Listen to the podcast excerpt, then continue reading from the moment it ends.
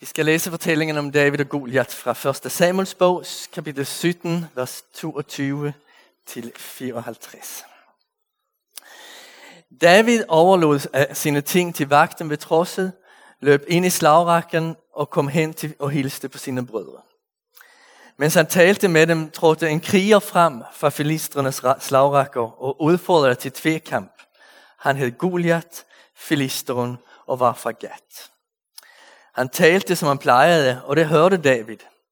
Da Israels mænd så ham, som, øh, blev det alle meget bange og flygtede for ham.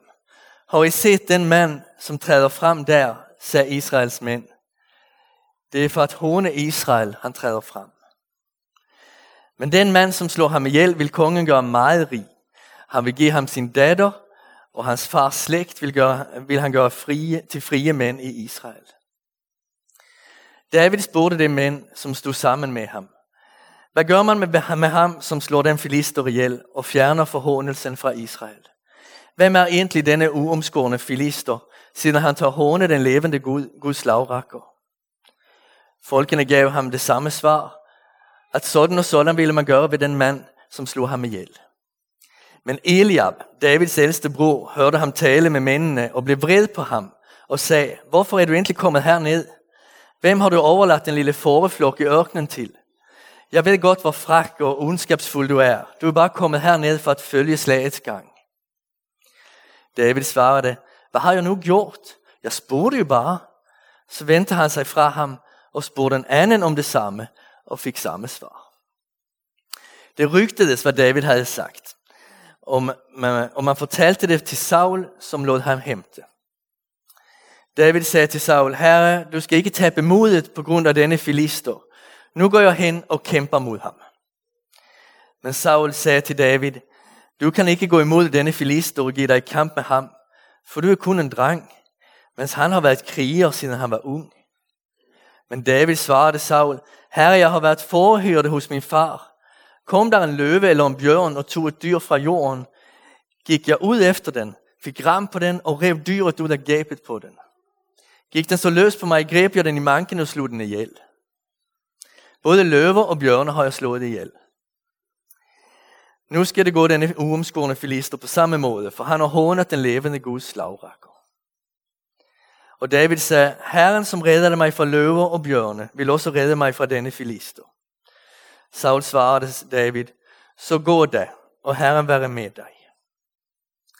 Saul gav nu David sin egen dragt på, satte en bronsehjelm på hans hoved og iførte ham en brynje.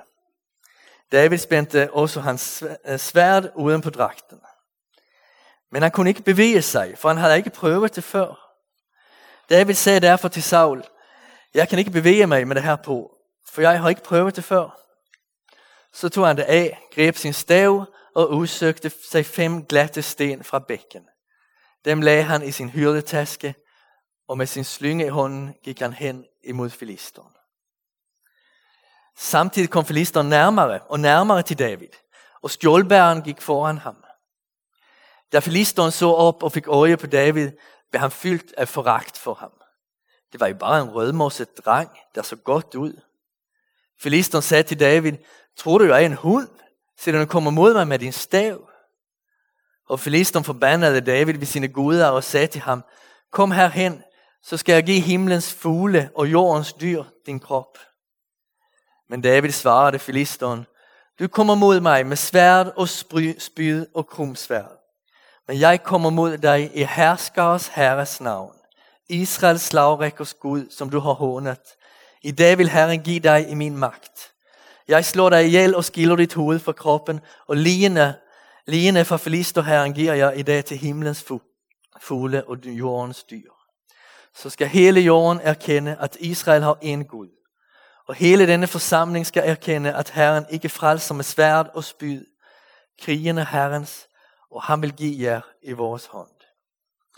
Da Filister nu satte sig i bevægelse og styrtede lige hen mod, imod David, løb David hurtigt lige imod Filisteren foran slagrækken, trak sin hånd ned i tasken og tog en sten op af den, slyngede den rundt og ramte Filisteren i panden, så stenen borede sig ind i hans pande, og han faldt næsegrus til jorden.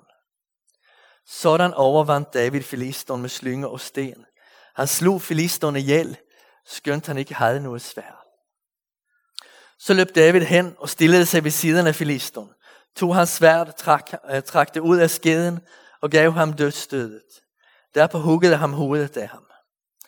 Da filisterne så, at deres helt var død, flygtede det. Men Israels og Judas mænd udstødte øjeblikkeligt kampråbet og forfulgte filisterne helt til Gat og Ekrons byporte. Der lå dræbte filistre på vejen fra Shaharayim til Gat og Ekron.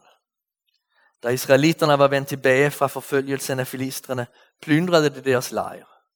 Men David tog filisterens hoved og bragte det til Jerusalem, og hans våben lagde han i sit telt. Amen. Lad os bede. Herre, vi beder, at du må vise os din magt og ære denne formiddag. Åbn dit levende ord for os, og giv os nyt mod. Amen. David og Goliat, en af Bibelens mest kendte fortællinger. Den udspiller sig hvad godt kan synes være et ret uvedkommende krig mellem to små nationer. Fortællingen indeholder alt, hvad et spændende eventyr skal indeholde for børn. En konge, en kæmpe på 92 meter, og en lille dreng, som vinder en overraskende sejr med klart ringere våben. I dag skal vi prøve at nærme os denne fortælling med voksne øjne. Når man læser om, at David havde svært at bevæge sig i Sauls dragt, er det let at tænke, at Goliat må have været en smule stiv i sine bevægelser. Det var overhovedet ikke tilfældet. Vi læser, at David ikke kunne bevæge sig, fordi han ikke havde prøvet det før. Goliath havde haft sine 10.000 timer i dragten. Han var kriger, siden han var lille dreng. Han var smidig og godt klædt på til både forsvar og angreb. Der var intet kajtet over ham, og med sin præcision og sine våben kunne han uden problemer gennemborre David.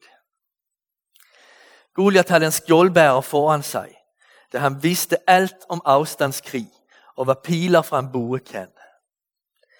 Goliat manglede altså ingenting som soldat. Han var både stor og effektiv. Så lad os glemme alle forestillinger om en lille og hurtig David og en langsom og lidt kajtet Goliat. Davids sejr ville have været en rigtig høj åsare på danske spil.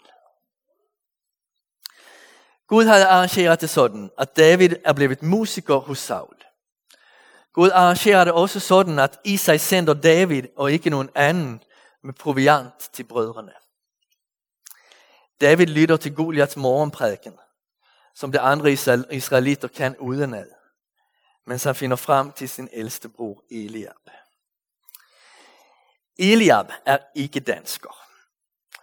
Hvordan ved vi, at Eliab ikke er dansker? Jo, i verserne 17 og 18, altså lige før vores tekst, siger Isai til David, tag en efa af det ristede korn, og det her ti brød til dine brødre, og skynd dig så hen i lejren til dem. Og det her ti stykker mælkeost skal du give tusind for. Hvis Elia var dansker, ville han aldrig have accepteret ikke at få lov til at spise osten. Det ville han været helt mega sur over. For det, andet, for det andet ved vi, at Eliab ikke er dansker, fordi han åbenbart ikke har en hold kæft bolsje med sig til at sætte i munden på David. Og den slags ting finder man kun i Danmark. For det ville han nemlig have gjort, hvis han havde mulighed.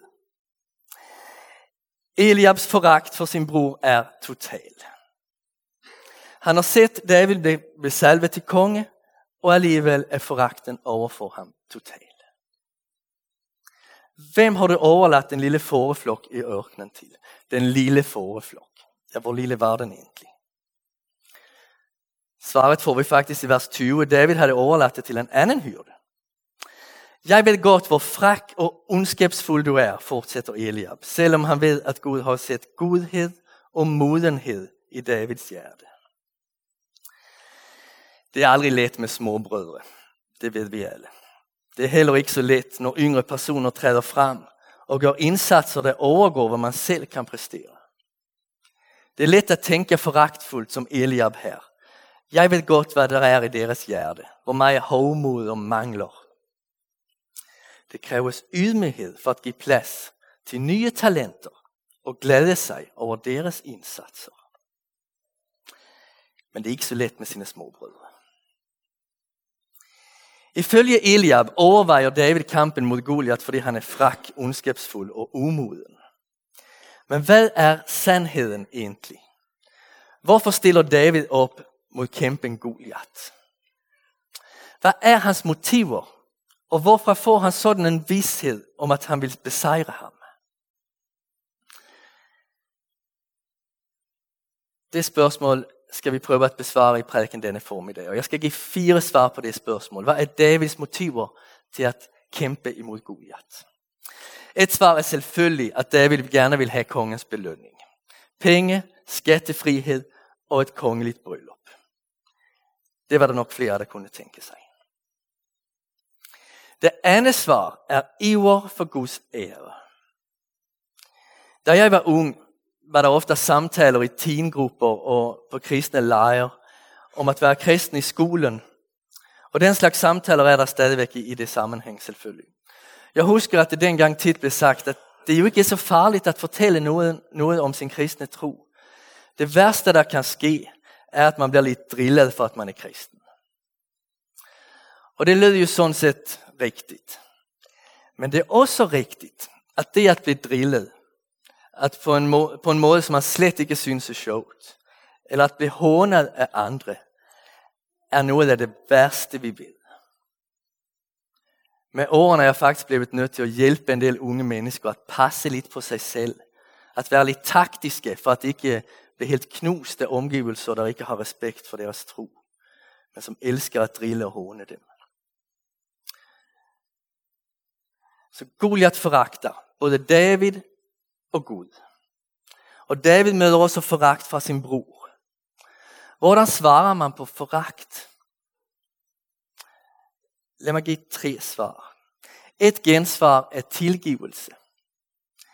At tilgive er at markere, at man frem, fremover ikke vil blive behandlet på den måde, man er blevet behandlet på. Men at man eftergiver skylden for det, der har været. Jeg tager det en gang til. At tilgive er at markere, at man ikke fremover vil blive behandlet på den måde, som man er blevet behandlet på. Men at man eftergiver skylden for det, der har været.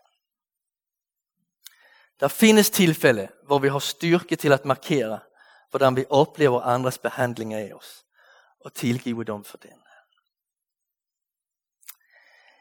Et andet svar er tålmodig lidelse. En kristen må bede om Guds kraft til at i Kristi efterfølgelse bære andres hån. Bønnen helliget blive dit navn er en bøn om at få lov til at blive helliggjort af Herren. At lade sit liv blive præget af hans ord. Men det er også en bøn om at få mod til at tage skridt for Guds æres skyld. At adlyde ham. Gøre hans vilje. Stå for det han siger. Måske har I læst, hvad Jesus siger i Matteus, evangeliet 5. Salige er I, når man på grund af mig håner jer og forfølger og lyver jer alt muligt ondt på. Fryd jer og glæd jer, for jeres løn er stor i himlene. Således har man også forfulgt profeterna før jer. Når man læser den slags udsagn, bliver man næsten lidt irriteret. Men så møder vi eksempler på hvordan apostlerne oplever lige det med ophøjet mod. Tænk dig, at du fik som opgave at knække Paulus. Du begyndte at researche på ham og finde hans svage punkt. Så pludselig får du fat i hans første brev til menigheden i Korinth, hvor han skriver, Skældes vi ud, velsigner vi. Forfølges vi, finder vi os i det. Tales der ille om os, svarer vi med gode ord. Nå, han blev lidt svær. Konstaterer den, der har stillet dig opgaven. Du må nok prøve med aposteln Peter i stedet for.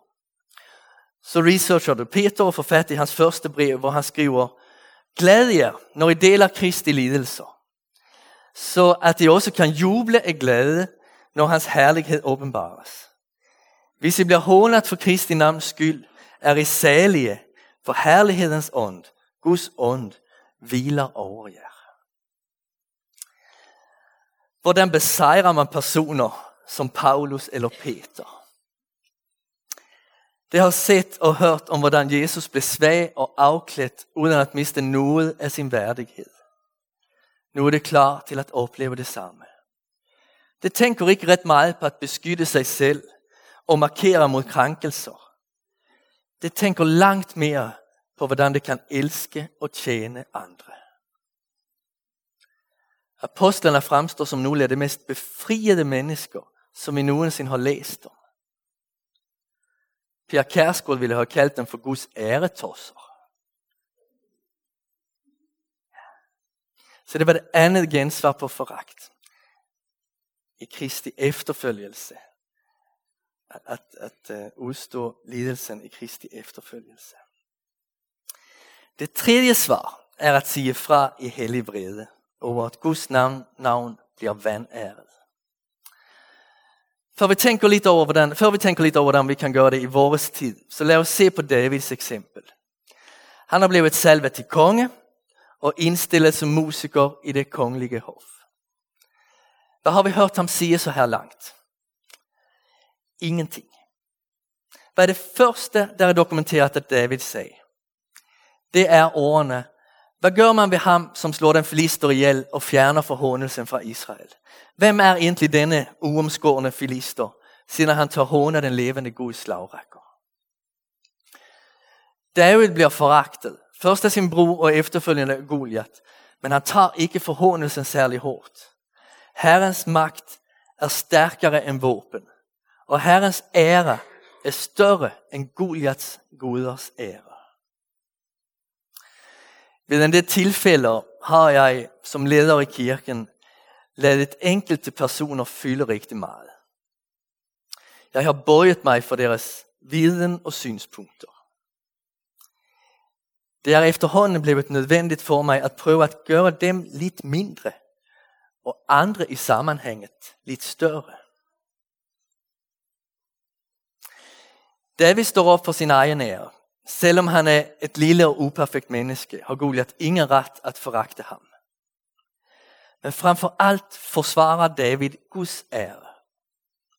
Foragt over for skaberen, ham som allting, han som allting har at takke for sin eksistens, er i Davids optik noget utroligt alvorligt. Gud er den hellige. Han er skønheden og godheden. Ingen må vandære hans navn. Og det her er nøglen til Davids fremgang. At han ved, hvem er det, han skal gøre større, og hvem er det, han skal gøre mindre. Israels her gør jo Goliat kæmpestor. Men David forstår, Gud er den, der er stor, og Goliat er ikke en trussel. David levede i en tid, hvor man kæmpede om hvis Gud var stærkest. Det er mægtigt at høre ham sige, du kommer mod mig med svær og spyd og kumsværd, men jeg kommer mod dig i herskers herres navn. Vi lever i en sekulariseret tid og i et pluralistisk samfund. Guds ord og bud kan ikke bruges som autoritet i det offentlige samtale. Man har ikke den her slags samtaler, som David og Goliat har. Øh, ikke rigtig i vores tid. Hvad Gud synes i forskellige spørgsmål er helt ligegyldigt for de fleste. Og den der af religiøse grunde reagerer med vrede, betragtes som psykisk ustabil. Så hvordan kan vi vise, at vi ærefrygter en hellig Gud og livets givere? Ja, der findes en del simple midler, som slet ikke skal negligeres, som for eksempel at bede borvers i hjemmet så visar vi att vi tackar Gud för allt. Han skal æres för livet, også för maden, det minste och det største. Der findes også tilfælde, hvor vi kan trække samtalen i retning mod helligheden. Jeg læste forleden uge en artikel, som redegjorde for de tre mest almindelige argumenter imod surrogatmødreskab. Det første er psykologisk. Hvordan reagerer et barn på at knytte an til en kvinde i ni måneder, og sedan bli overladt til en kvinde med en anden hjerterytme, en anden stemme, måske et andet sprog? Det andet argument er økonomisk. I langt de fleste tilfælde handler surrogatmøderskab om at fattige kvinder fra syd bærer rige kvinders børn. Og det tredje argument er juridisk. Hvad sker der for eksempel, om et par ønsker sig et friskt barn, et raskt barn, men ultralyden viser, at deres barn er funktionshindret? Skal surrogatmoderen så tvinges til at foretage abort? Hvad hvis hun nægter det? Hvis er så barnet den dag, det kommer ud? Og der er mange andre juridiske spørgsmål omkring det her. Men så nævnte forfatteren også et fjerde argument. Livets hellighed. Det er faktisk noget, der kan anes intuitivt, også af den, der endnu ikke kender Gud. Er det i orden, at selve eksistensen, selve livet, bliver formål for økonomiske transaktioner? Er det okay, at vi gør liv, kroppe og børn til handelsvarer? Eller er der noget i tilværelsen, der aldrig kan sættes i selv? Den slags tanker kan lede videre mod han, som gav os livet, og som fortjener al ære. I må gerne tænke over og nævne andre måder, som vi offentligt ærer Guds navn på i en sekulariseret kultur. Øhm, ja.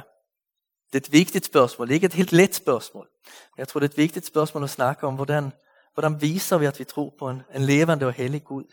Hvordan kan man mærke det i vores liv og i det, vi siger og reagerer på?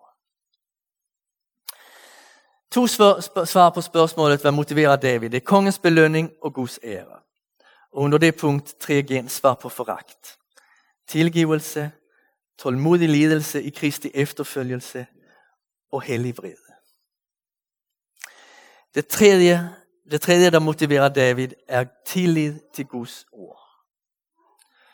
Når vi lytter til David, synes vi måske, at han er meget selvsikker.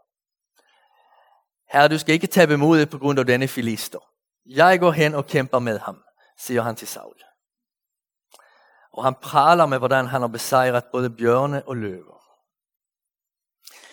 Hvad ligger bag denne selvsikkerhed?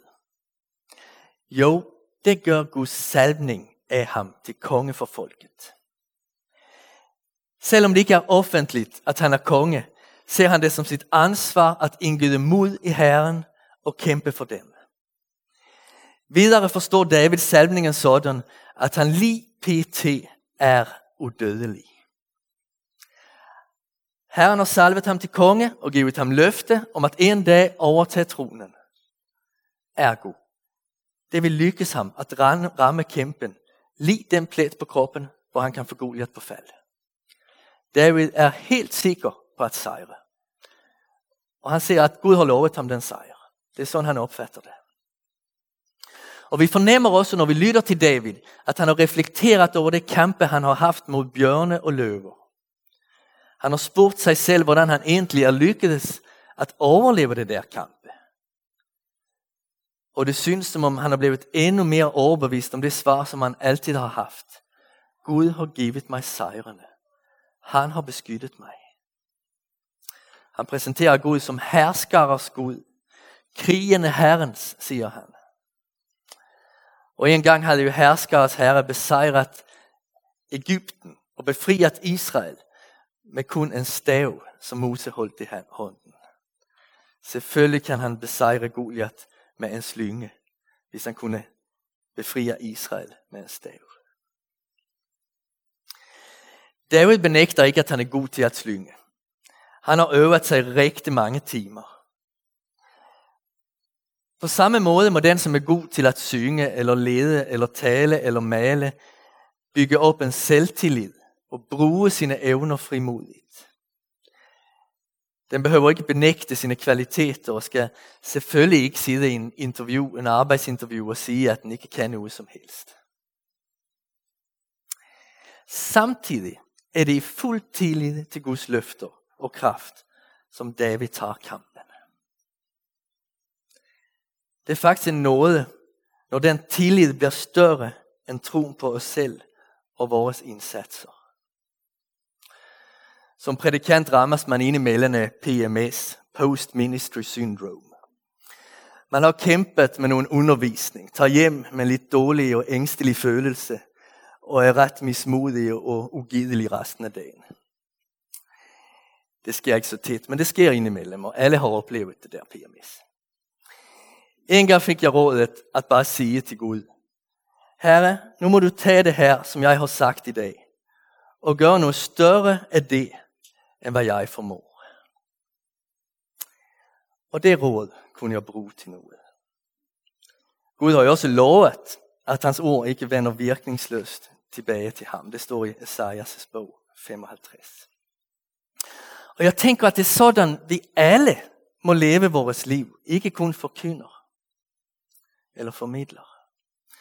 Vi må sige, Herre, i dag var min indsats som lærer ikke den bedste. Jeg nåede ikke rigtig frem med min undervisning, og det lykkedes mig ikke at få ro i klasseværelset. klasseværelset. Men nu overlader jeg det til dig. Du som har lovet i dit ord, at du hører bøn. Og jeg beder, at du skal hjælpe eleverne at få det med sig, som de behøver, for at kunne lære det, de skal. Led mig, når jeg skal arbejde videre med det tema, vi nu studerer. Altså, vi må leve på Guds løfter. Når det får en endnu større tyngde end vores egne indsatser, så får vi en ro i vores liv. Og en dag må vi måske sige, nu går mit liv mod sit slut, og alt tyder på, at jeg snart skal dø og rådne i graven. Men jeg stoler på Guds ord, som både lover og giver det dødes opstandelse. Guds ord og løfter gælder. Også da vi synes, at vores virke er angst og kamp, eller da kroppen ikke vil, hvad vi ønsker, at den vil. Det er en stor trøst at få lov til at tænke sådan. At Guds løfter vejer tyngre end det vi ser omkring os. David vil gerne have kongens belønning. David er forkæmper for Guds ære. David stoler på Guds ord. Det som Gud har sagt og gjort. Det fjerde og sidste svar er at David ømmer for det små. Han har kunnet risikere sin heder og sit liv for et lille lam. Og nu gør han det igen for at redde sine små landsmænd fra kæmpen Goliath. Og i det ligner han Gud. David forbilleder Kristus. Han som kom til jorden som hyrde for små, forvirrede, vildlede lam. Og som elsker at opsøge tabte mennesker. Kristus risikerer ikke kun sit liv for os. Han giver sit liv for os.